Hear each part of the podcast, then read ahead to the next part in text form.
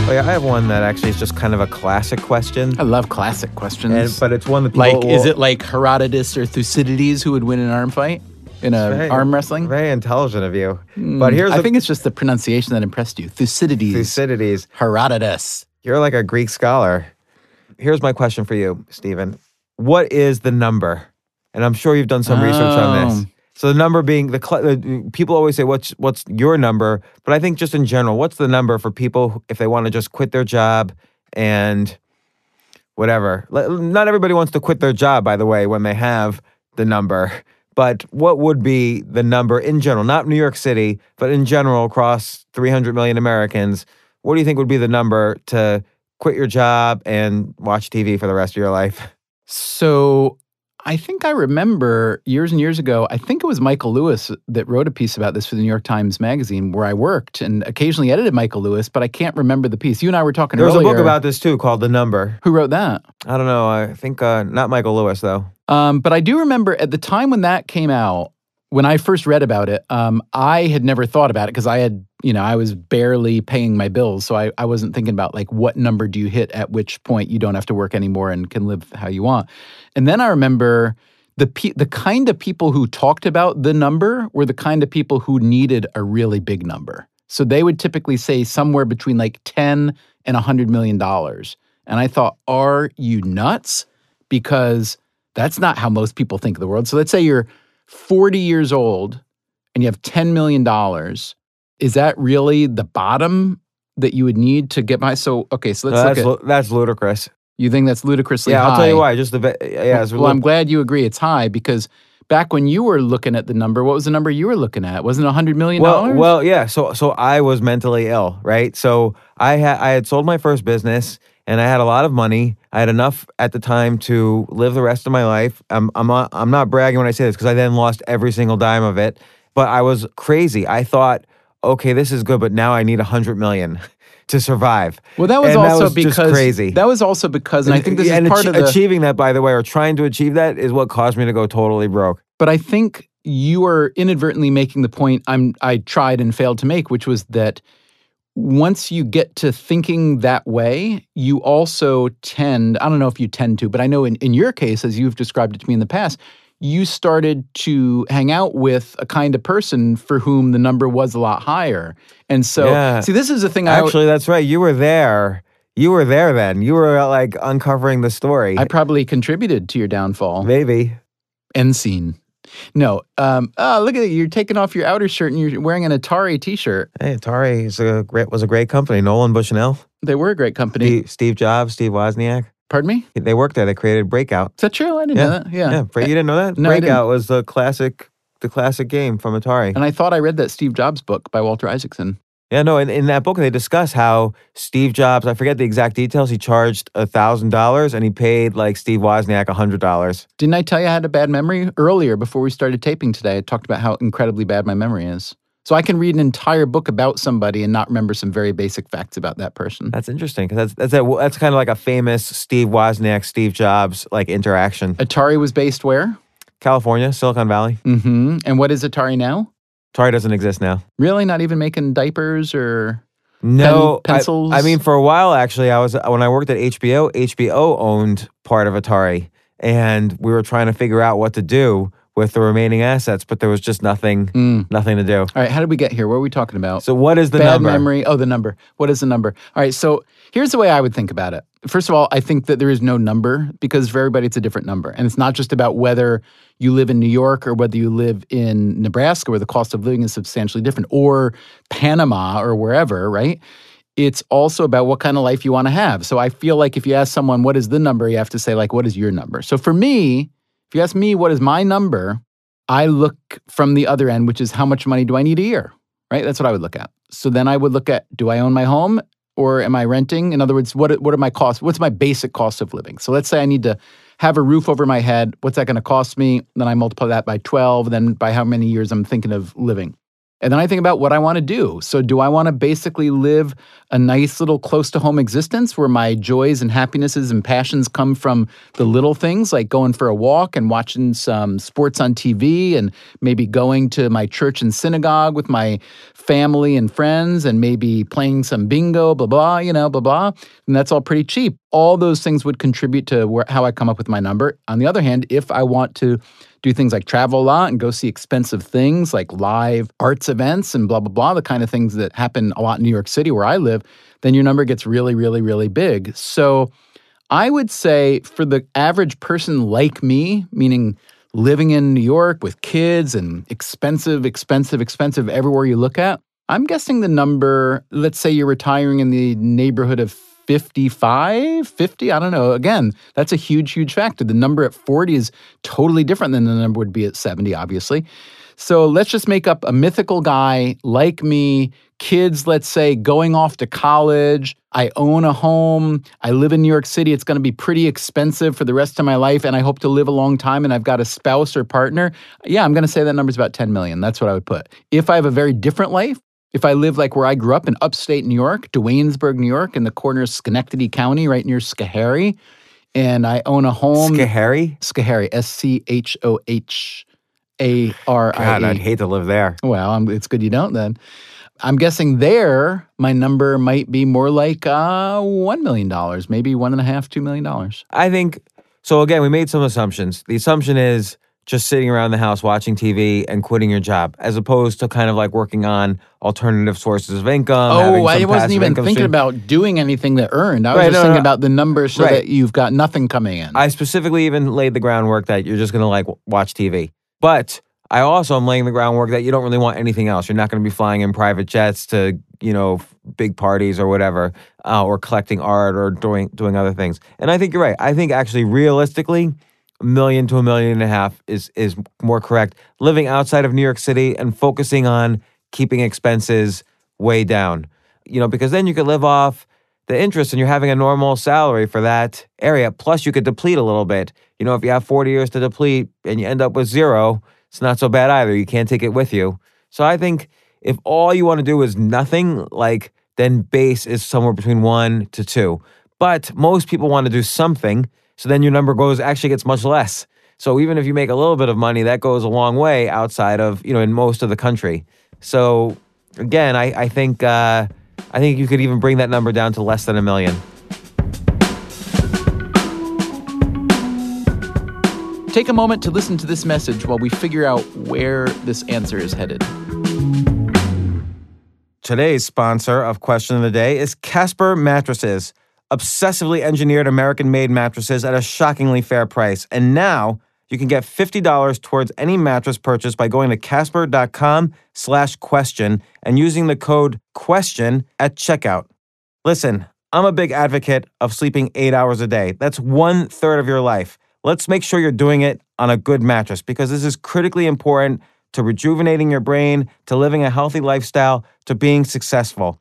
Casper brings together two comfy technologies for better nights and brighter days latex foam and memory foam. So they've got just the right sink, just the right bounce, no matter how you sleep. Casper has a risk free trial and return policy. They'll deliver it straight to you so you can sleep on it for 100 days, and if you're not happy, they'll pick it back up. At a typical mattress store, you only get a few minutes to try out a mattress. With Casper, you'll actually get to sleep on it. Prices are $500 for a twin size mattress and $950 for a king size mattress. Comparing that to industry averages for this level of quality, that's an outstanding price point. So get $50 toward any mattress purchase by going to casper.com slash question and using the code question at checkout. Terms and conditions apply. I think the best thing to exceed all your expectations is to have as little expectation as possible. And so working on that in What do you mean by that? Have as little expectations. so possible? not having the expectation like, oh, I'm gonna live in a big mansion or oh, I'm gonna start like buying big cars right, let me, or let, me ask, collecting art. let me ask you this question. Which error do you think is more common? People fearing they're going to run out of money and therefore work too long or do too many things or deprive themselves of too many things so that they don't, or the other way around? Oh, What's the other way around? People fearing they're going to have too much. No, um, people People wanting to have too much. people uh, not worrying about it so much and actually running out. Do you think people generally, when it comes to this, are overcautious or undercautious? Is what I'm asking. I don't know the answer, but I know for myself, um, for a good 20 years of my life, I was constantly terrified of running out of money. And I, of course, being terrified so much of running out of money, I totally went broke, lost homes, lost, you know, everything twice. Wait, you, you use the word being in there as though it's it's causative somehow. You're saying that because you were worried about it is what led you to do the things that made you lose it all? yeah, I think I started making too many anxious money decisions, Uh-huh. and that would cause me, like, I would try to aim for more. I would try to push the envelope, as you described in another Push the episode. outside of the pu- envelope. push the outside of the envelope. And I think when you do that, as opposed to being calm and just kind of pursuing your interests and figuring out how to monetize them and, and having multiple sources of income and so on, I think when you kind of take your eye off the ball of how to achieve uh, money as and you start to go beyond that and, and start making a- uh, decisions out of anxiety, then you have a greater opportunity to lose. So that's interesting. So I, as long as I've known you, and I knew the story of your having made a lot of money, then lost, you know, all of it, and then some. Really, right? I mean, you you really ended up kind of at Oh, yeah. almost below zero. And then you, but then you made it back and lost some. And I and I have known some other people in different settings who have done that, but I never thought about it in the in the sense that you just described it, which was your decisions were not just. Um, you trying to amass a bigger number, your decisions were based on an anxiety that the number you had wasn't enough, that it wasn't kind of a sport that got out of hand. It was really your pursuit of what you thought was an attainable and necessary goal. Right. So I think part of the skill of keeping money, not part of the skill of making money, but part of the skill of keeping money is internally working on yourself so you don't make decisions out of panic or anxiety. And that internal decision making takes work. You know, that's really interesting. And I hate uh, it reminds me of something that's very banal and minor and trite, but I'm going to say it anyway, which is golf or other sports too. But golf is one, especially where when you feel that you're kind of behind or there's a certain kind of pressure, like I really need to accomplish You, you this choke, now. your muscles tense. Yeah. Well, and in golf, and again in other sports, you know, the more I learn about the the mechanics of golf, which not that I know so much now, but I'm learning a little bit. You know, the more I see that um, it's a fairly complicated move. The golf swing, as simple as it looks, just a lot of good things have to happen along the way, and one or two pretty bad things along the way can really cancel out a lot of the good things. And one bad thing that can very, very easily happen and does happen to a lot of people, even if you know how to swing well, and that's not counting all the people who don't, is if your muscles get tight, the the instrument, the body just literally can't execute what it's supposed to do when the muscles are tight because it is a loose muscle move. And so when I think about that, I think that's why the mind is the greatest enemy because it's the mind that will make the muscles tight. And then once the muscles are tight, it's very hard to execute. the same metaphor in sports applies to uh, most life situations. Think about when you're first dating a man or a woman, uh, you can choke by being too anxious about what's happening, and so suddenly, like your, it's like your mental muscles get anxious, and everybody could recognize that. And it's the same thing with money. If you, you know, think, you, you know Warren Buffett's two rules of investing? Number one, call James Altucher, see what he thinks of it. No, uh, unfortunately, that hasn't happened yet, and nor will he take my calls. And believe me, I've tried. But uh, no, rule number one is don't lose money. Rule number two is don't forget rule number one.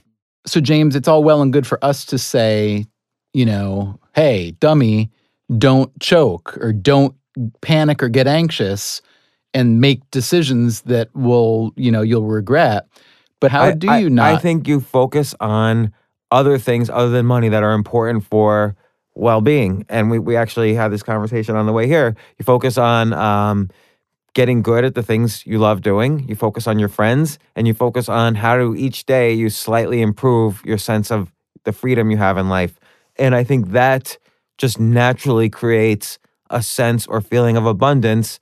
Not that you're not not some law of attraction like wishy-washy sense of it. Just lets you feel like you're meeting your expectations and maybe even exceeding them. And that will create a feeling of less anxiety about money, which will make it easier for you to make it, keep it, grow it. But you know what I really want to know is this: if we were to take, let's say, hundred people who are really, really excellent at a given thing that is physical and mental, so it might be playing piano, it might be playing golf, some kind of performance that's physical and mental, right? And we took 100 people who performed 100 let's say observationally equivalent people in terms of the skill level. I'm guessing that there's a huge variance across those 100 in terms of how tight they get when there's pressure. And so when we see people at the peak of performance whether it's in a concert hall or a golf course or uh, a political debate whatever we're seeing the people who happen to be not only skillful at it but also don't get tight and perform well. But that's a practice, right? Well, so that's what I'm. That's take, take, a look at like Chris Rock when he's building up an, a one-hour comedy special. He starts at the uh, New Brunswick Laugh Factory and he's reading just off of napkins like jokes, and he notices, he writes down, he notices when people laugh, and just bam, he starts building up in a very safe environment a one hour special that will a year later appear on HBO. So that's a high stakes thing that he starts preparing in a fine, low stakes environment. Fine, but we're looking at someone who we already know is really good at performing in the high stakes environment. But that's how he gets that way. Yeah, maybe. He practices in low stakes environments. Maybe, but you could also be that there are a lot of people who do really well in low stakes environment and then you put them in the high stakes environment and they totally crumble. See, we, I don't think we know the answer to that. I don't think we know I, I've read a lot about this, none of which is very convincing but I don't think we really know what is the difference or what accounts for someone who's capable of doing something really well under pressure, whether it's managing money, playing a sport, doing comedy, playing music, whatever, and someone who's capable of doing it under pressure but is not able to execute. I don't think we really know how to get there, how to solve that problem. We might not know, but I think better to err on the side of practicing in low stakes environments than not doing any practice at all. Classic example Mikhail Botvinnik, world chess champion in the 1940s, he would practice playing chess games with his opponent smoking in his face, just so he would get used to like playing in the most difficult environments, but in a low stakes setting that is before classic, his high stakes. That is the classic. I was going to bring him up if you hadn't, so thanks.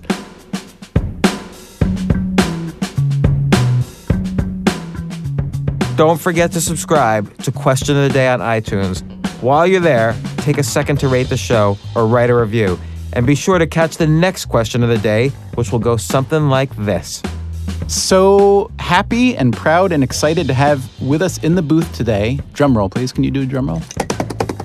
Tim Ferriss. Hey, Tim. Hi, gents. What's the one piece of advice you wish you had before you became parents? So I'd love for the three of us, two with teenagers, one with no kids, but you indicated that you want to have a kid if only to pass on the goddamn comic book collection what do you fear? What are you excited about? What do you think is true, etc.?